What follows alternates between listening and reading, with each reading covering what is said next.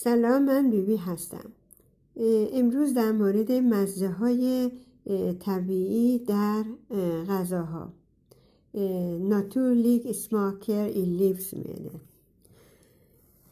مواد غذایی و یا شکلات ها یا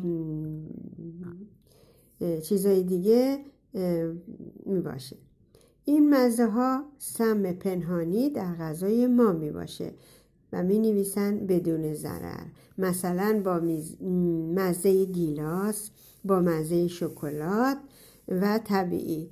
در اثر این موادها این موادها خیلی صدمه دهنده است و اعصاب را خراب می کند و به اعصاب صدمه می زند و همچنین در سبزی هایی که به طور طبیعی بسته بندی می شوند مثال چای های مثلا طبیعی که اکولوژی نامیده میشن توی اینها هم اون مزه ها تو بعضیشون داره.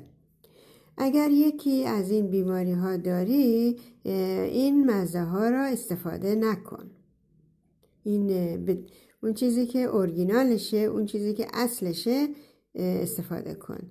اگه پارتینگسون داری اگه بیخوابی هست بیخواب هستی سوملوسهت یا استروک خونریزی مغزی آدیهوده میگرن الزایمر و ناراحتی روحیه و اشیاس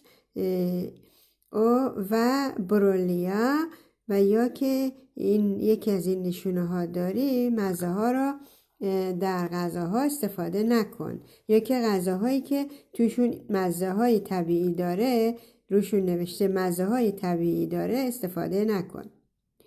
مشکل تمرکز یا کنسنتراسیون هت سردرد هوودورک خستگی مزمن اوتمتنینگ صدای داخل گوش ریزش مو شکم ورم کرده سوولن ماگن و از دست دادن حافظه فلور مینه سوملوست مزه های طبیعی در غذاهایتان استفاده نکنید.